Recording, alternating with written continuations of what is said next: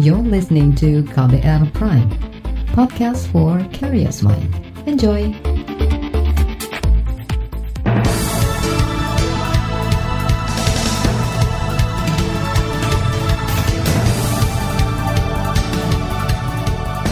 Selamat pagi saudara, senang sekali rasanya saya Reski Mesanto hadir kembali pagi hari ini melalui program Buletin Pagi edisi Kamis 24 September 2020. Pagi hari ini tim redaksi KBR telah menyiapkan informasi untuk Anda. Di antaranya, penanganan bencana semakin berat di tengah pandemi COVID-19. Jaksa Pinangki didakwa melakukan tindak pidana pencucian uang dan undangan pengambilan nomor urut pilkada di sejumlah daerah dibatasi. Dan saudara inilah Buletin Pagi selengkapnya. Terbaru di Buletin Pagi. Saudara, sekira 4,3 juta warga mengungsi atau terdampak bencana alam yang terjadi sejak Januari hingga September tahun ini. Badan Nasional Penanggulangan Bencana atau BNPB mengatakan, bencana yang menimpa jutaan orang itu terbanyak merupakan bencana hidrometeorologi. Dari jumlah itu 280-an warga meninggal, 28 hilang dan 448 luka-luka.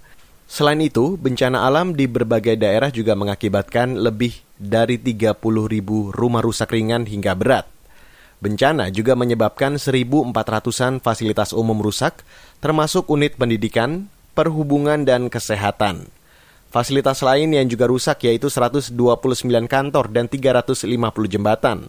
Sepanjang tahun ini saja BNPB mencatat ada lebih dari 2.000 bencana alam. Mayoritas terjadi di Pulau Jawa. Sementara itu, Kepala Pusat Pengendalian Operasi BNPB Bambang Surya Putra mengaku, antisipasi dan penanganan bencana alam kali ini memiliki tantangan tersendiri, khususnya bagi tim operasi yang harus terjun ke lokasi bencana. Karena mereka harus memberikan bantuan langsung kepada masyarakat sambil tetap menjalankan protokol kesehatan COVID-19. Kemudian di lokasi-lokasi pengungsian juga diberi jarak. Kami lihat kemarin lokasi-lokasi pengungsiannya juga jam tempat tidurnya ada ada jarak. Ya. Nah ini memang pastinya nggak mudah gitu karena e, dengan situasi seperti ini keterbatasan tempat, keterbatasan sumber daya. Nah, cuman ini yang kita usahakan sudah pasti kalau warga yang mengungsi tentunya tidak akan memperhatikan masalah masker dan lain sebagainya. Nah itu juga menjadi tantangan yang kita minta untuk teman-teman di lapangan untuk e, bisa menyiapkan masker untuk mereka. Kepala Pusat Pengendalian Operasi BNPB Bambang Surya Putra menambahkan, hal-hal yang juga harus dilakukan atau dilaksanakan di lokasi pengungsian korban bencana, yaitu menyediakan tempat cuci tangan dan memastikan kecukupan jumlah masker. Bambang mengklaim setiap anggota BNPB yang akan bertugas ke lapangan sudah dibekali pengetahuan tentang bahaya dan pencegahan virus corona. Hal serupa juga dilakukan Palang Merah Indonesia atau PMI. Mereka melakukan persiapan lebih ekstra sebelum menangani bencana di tengah pandemi COVID-19, yaitu memastikan seluruh petugas dan relawan dalam kondisi sehat. Hal itu menjadi mutlak agar jangan sampai mereka menambah jumlah kasus COVID-19 di daerah bencana. Saudara, Pemprov Jawa Barat mengklaim menggiatkan budaya tanggap bencana dan penanganan bencana di tengah pagebluk COVID-19. Gubernur Ridwan Kamil mengakui Jawa Barat menjadi salah satu provinsi dengan tingkat kerawanan bencana yang cukup tinggi. Bahkan ia menyebut ada dua ribuan bencana alam dalam satu tahun, yang artinya terjadi enam bencana per hari. Selain itu, 20 dari 27 kabupaten kota se-Jawa Barat tergolong resiko tinggi bencana. Misalnya Cianjur, Garut, Sukabumi, dan Tasikmalaya. Bahkan kelimanya juga masuk lima besar resiko bencana tertinggi nasional. Mayoritas kebencanaan kita datang dari kebencanaan berhubungan dengan hidrologis. Di tengah ke utara bencana air ini jadi banjir, di tengah dan selatan Jawa Barat bencana air ini jadi longsor ya mayoritas di, di antaranya ada budaya maaf ada bencana kebakaran ya ada bencana eh, angin puting beliung dan lain-lain itu tadi Gubernur Jawa Barat Ridwan Kamil Sementara itu, Kementerian Sosial terus bergiat membentuk kampung siaga bencana atau KSB di banyak daerah. Pembentukannya berdasarkan peraturan Menteri Sosial. Pembentukan kampung siaga bencana setiap tahunnya selalu ditingkatkan targetnya. Setahun lalu sudah ada 630-an kampung siaga bencana yang akan bersiap bila ada bencana alam. Saudara anggota Komisi Bidang Kebencanaan di DPR, Dia Pitaloka, meminta pemerintah pusat dan daerah harus cepat berkoordinasi mengantisipasi terjadinya bencana alam di tengah pandemi COVID-19. Jangan sampai situasi penanganan bencana memperparah penanganan pandemi COVID-19. Sementara itu, Pusat Penelitian Mitigasi Bencana Institut Teknologi Bandung atau ITB memperkirakan penerapan protokol kesehatan di lokasi bencana akan sulit diterapkan. Sebab musibah menimbulkan kepanikan sehingga mengabaikan jaga jarak apalagi memakai masker. Karena itu penanganan bencana alam yang terjadi di tengah pandemi dikhawatirkan menjadi klaster baru penyebaran COVID-19. Peneliti di Pusat Penelitian Mitigasi Bencana ITB, Nuraini Rahma Hanifa mengingatkan, pemerintah dan instansi terkait harus bisa mencegah hal itu terjadi. Uh, kalau terdapat pasien COVID, maka uh, pengungsian itu juga perlu disiapkan supaya lokasinya berbeda. Jadi kalau untuk yang uh, pasien positif COVID atau uh, yang reaktif COVID ya, nah itu uh, perlu ada uh, perlu dipisahkan dari yang uh, pengungsian sehat. Sehingga jangan sampai nanti uh, di pengungsian itu kan risikonya meningkat ya. Uh, maksudnya kerentanannya kan jadi potensi ter tertularnya menjadi lebih tinggi gitu. Nah artinya uh, kita harus uh, lebih ketat Peneliti di Pusat Penelitian Mitigasi Bencana ITB Nuraini Rahma Hanifa menambahkan, pemerintah juga harus memperhatikan sumber air bagi para korban bencana. Seringkali terjadi krisis air di lokasi bencana sehingga berdampak pada tidak terpenuhinya standar kebersihan. Rahma mengingatkan pemerintah mulai mengirim masker dan penyanitasi tangan ke daerah-daerah rawan bencana. Kita beralih ke berita dari mancanegara, Saudara. Arab Saudi kemarin mengumumkan kehadiran jamaah umroh akan diatur melalui aplikasi Itamarna yang bisa diunduh melalui smartphone mulai 27 September 2020. Kementerian Haji dan Umroh menyebut pengembangan aplikasi itu bekerja sama dengan data Saudi dan otoritas kecerdasan buatan. Aplikasi itu akan mengatur waktu kunjungan bagi jamaah umroh yang ingin melaksanakan ritual di dua masjid suci di Makkah dan Madinah Aplikasi itu diharapkan bisa membuat jamaah semakin mudah dan nyaman beribadah, sekaligus mematuhi protokol kesehatan pencegahan COVID-19. Pada selasa lalu, Kementerian Dalam Negeri mengumumkan dimulainya kembali umrah secara bertahap dan terbatas mulai 4 Oktober nanti. Saudara, Jaksa Pinangki didakwa pencucian uang. Informasi selengkapnya akan kami hadirkan usai jeda. Tetaplah bersama kami di Buletin Pagi KBR. You're listening to KBR Pride, podcast for curious mind. Enjoy!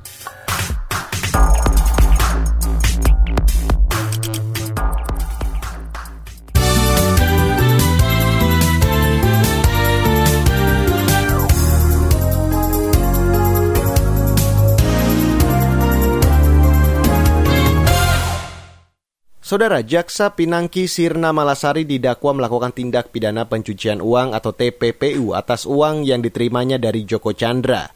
Jaksa penuntut umum Roni dalam persidangan kemarin menyebut terdakwa Pinangki didakwa menerima 500 ribu dolar Amerika Serikat atau sekira 7 miliar rupiah dari Joko Chandra sebagai uang muka untuk mengurus fatwa di MA melalui Kejaksaan Agung telah menerima pemberian atau janji berupa uang sebesar 500 ribu dolar Amerika Serikat dari sebesar 1000 kami ulangi dari sebesar 1 juta dolar Amerika Serikat yang dijanjikan oleh Joko Sugiarto Chandra sebagai pemberian fee dengan maksud supaya pegawai negeri atau penyelenggara negara tersebut berbuat atau tidak berbuat sesuatu dalam jabatannya yaitu supaya terdakwa selaku pegawai negeri atau penyelenggara negara mengurus fatma Mahkamah Agung Jaksa penuntut umum Roni menambahkan, Pinangki juga memberikan uang 50 ribu dolar Amerika atau sekira 700 juta kepada rekannya sekaligus pengacara Joko Chandra, yakni Anita Kolopaking.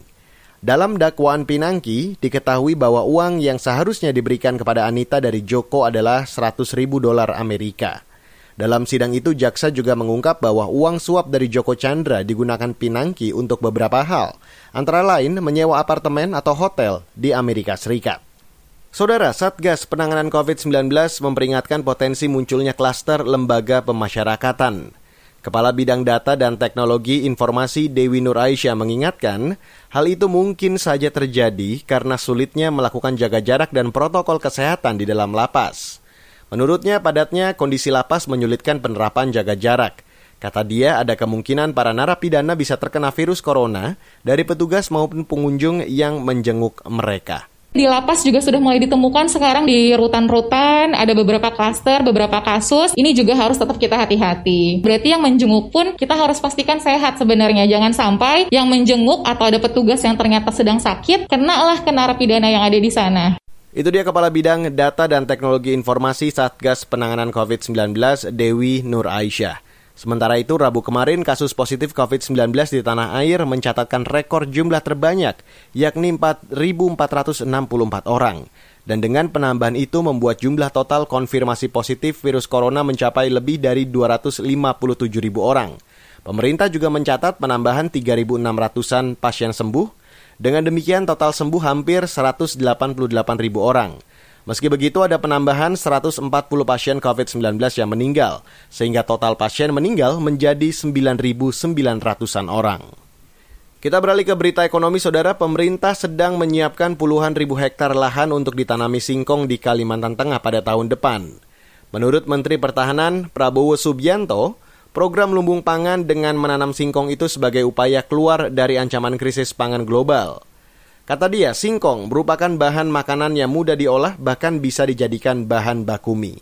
Di Kalimantan Tengah kita akan mulai 2021 30 ribu dan selanjutnya sampai 2025 meningkat terus sasaran kita akhir adalah sampai 1,4 juta di akhir 2025. Secara garis besar itu dengan eh, singkong kita akan menghasilkan tapioka, mokaf yaitu tepung yang bisa menjadi bahan utama daripada kebutuhan pangan kita membackup yaitu bahan pangan untuk roti, untuk juga nasi dari singkong dan juga mie. Menteri Pertahanan Prabowo Subianto menambahkan, tugas dan fungsi Kementerian Pertahanan hanya mendukung Kementerian Pertanian dalam hal penyediaan lahan menanam singkong saja.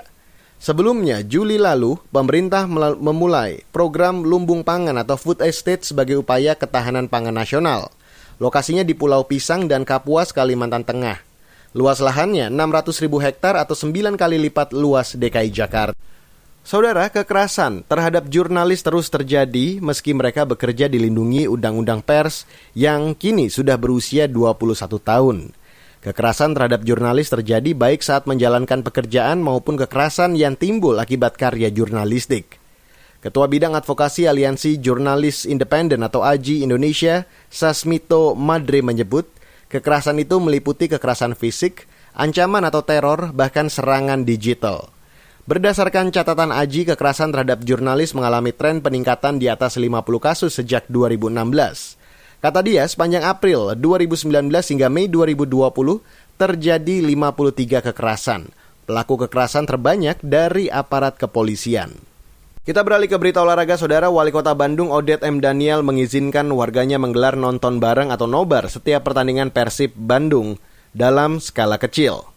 Nobar di tingkat RT atau RW itu maksimal diikuti 15 orang saja. Kata dia, semuanya juga harus mematuhi protokol kesehatan, yaitu menggunakan masker, menjaga jarak, dan sering-sering mencuci tangan. Kita beralih ke Belanda, saudara. Tim nasional Belanda punya pelatih baru menggantikan Ronald Koeman yang kini melatih Barcelona. Sosok itu adalah Frank de Boer, bekas penggawa timnas Oranye. Asosiasi Sepak Bola Belanda atau KNVB mengontrak De Boer hingga pertengahan 2022 atau sebelum Piala Dunia Qatar. Tapi kontrak itu bisa diperpanjang tergantung hasil kerja De Boer dalam Piala Eropa tahun depan. Jumat besok, timnas Belanda ditantang Meksiko dalam laga persahabatan, lalu melawan Bosnia, Herzegovina, dan Italia dalam Liga Negara UEFA. Saudara, laporan khas KBR bertajuk aspirasi tenaga kesehatan soal pilkada akan kami hadirkan usai jeda. Tetaplah bersama kami di Buletin Pagi KBR. You're listening to KBR Pride, podcast for curious mind. Enjoy!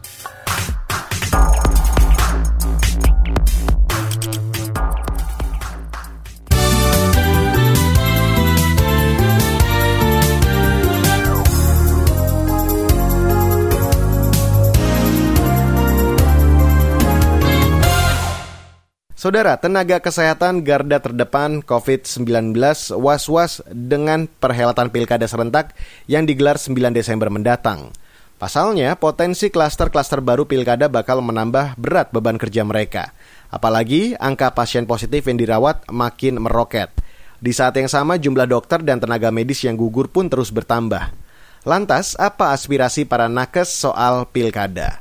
Simak laporan tim KBR yang akan dibacakan Astri Yuwanasari. Kalangan perawat meminta pilkada serentak kembali ditunda.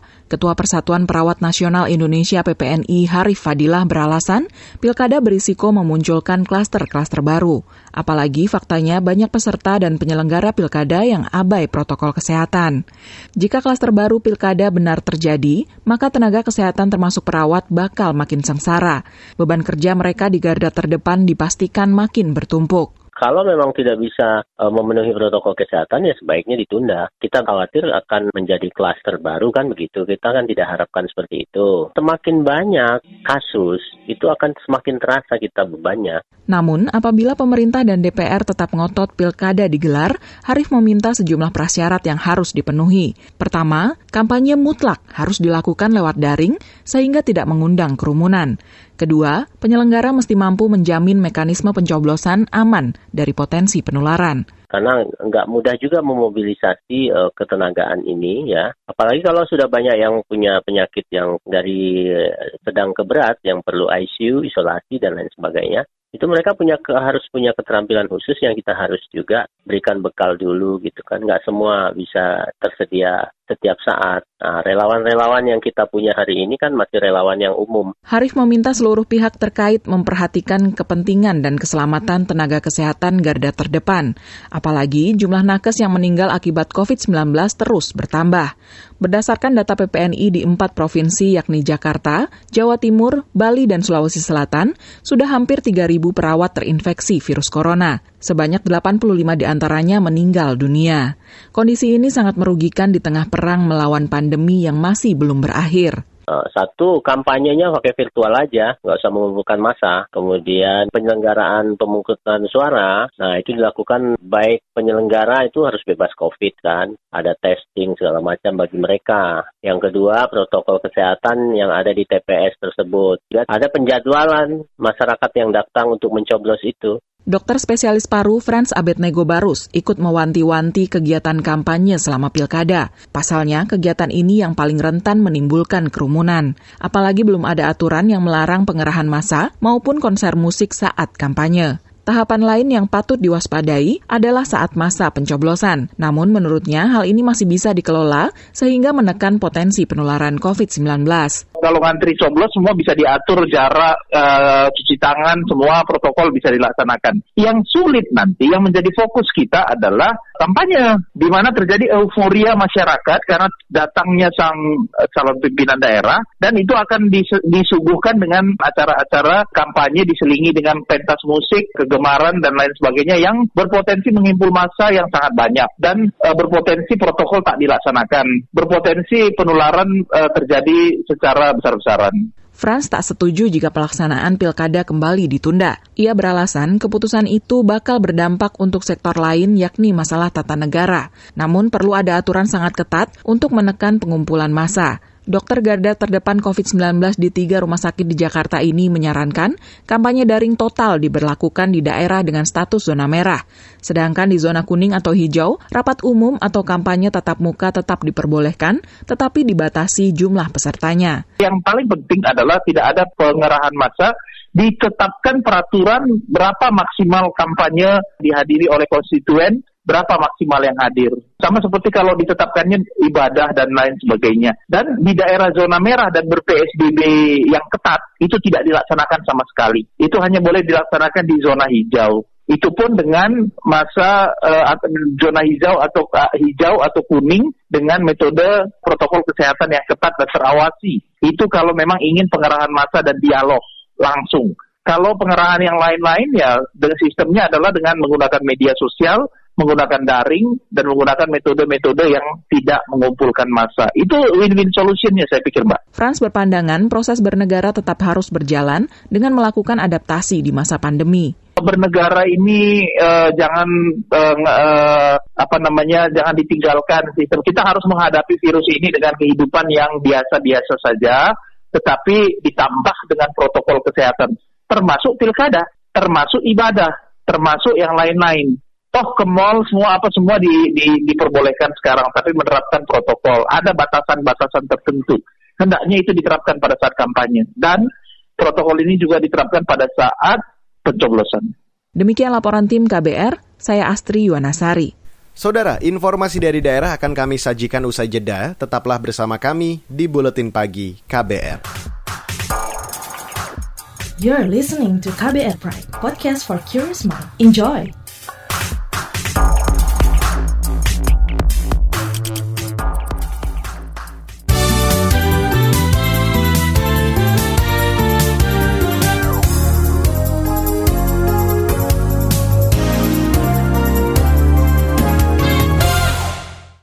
Dan inilah bagian akhir dari buletin pagi hari ini. Saudara, istri Bupati Banyuwangi Abdullah Azwar Anas resmi menjadi calon bupati.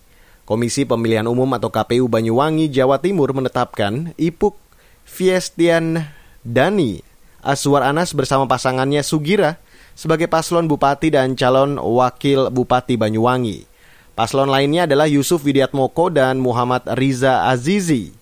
Ketua KPU Banyuwangi Dwi Anggreni mengatakan kedua paslon memenuhi syarat sebagai peserta pilkada menyatakan dua bakal pasangan calon atas nama Ibu Fiestian Dani Azwar Anas dan Haji Sugira SPD MSI dan bakal pasangan calon atas nama Haji Yusuf Widiatmoko Esos dan Kiai Haji Muhammad Riza Azizi MIEB telah memenuhi syarat untuk ditetapkan sebagai pasangan calon. Ketua KPU Banyuwangi Dwi Anggreni menambahkan kedua paslon hari ini akan melakukan pengundian nomor urut. KPU hanya mengharapkan kehadiran paslon dan perwakilan partai politik pengusungnya saja. Kehadiran apalagi kerumunan massa pendukung paslon sangat terlarang untuk mencegah penyebaran virus corona.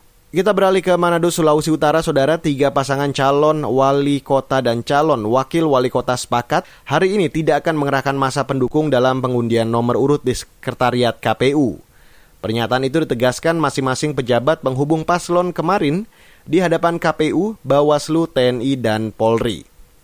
Tiga paslon yang lolos di Pil Walcott Manado yaitu Wali Kota Petahana Oli Dondo Kambe yang berpasangan dengan Stephen Kando. Keduanya diusung PDIP, PKB, Perindo, dan PSI. Kemudian ada Kristiani Eugenia Paruntu dengan Sehan Salim Lanjar yang diusung Golkar, PAN, juga Demokrat – Sementara Foni Aneke Panambuhan yang berpasangan dengan Henry Runtuwene diusung Nasdem. Di Sumatera Barat, KPU sempat membatasi jumlah undangan yang diperbolehkan menghadiri penetapan nomor urut calon, yakni maksimal 22 orang. Hal serupa diterapkan di Surabaya, Jawa Timur, hanya saja jumlah undangannya berbeda, yaitu maksimal 50 orang. Kita beralih ke Yogyakarta, tim peneliti dari Universitas Gajah Mada sedang memproses izin edar alat deteksi cepat COVID-19.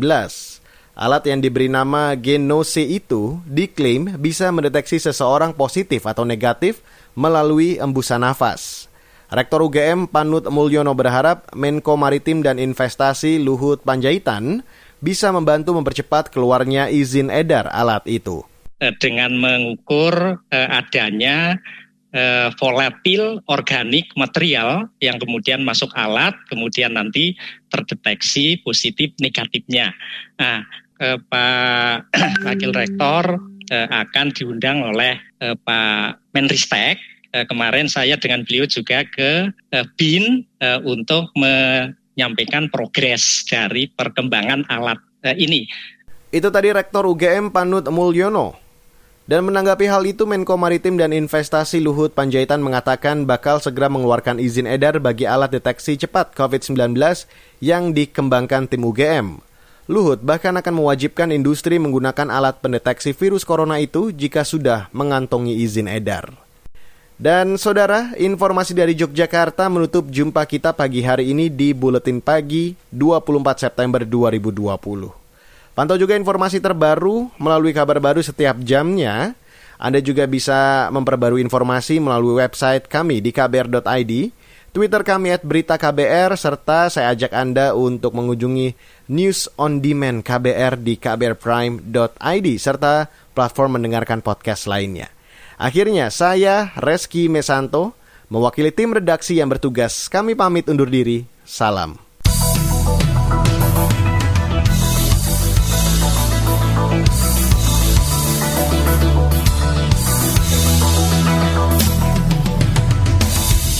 KBR Prime, cara asik mendengar berita.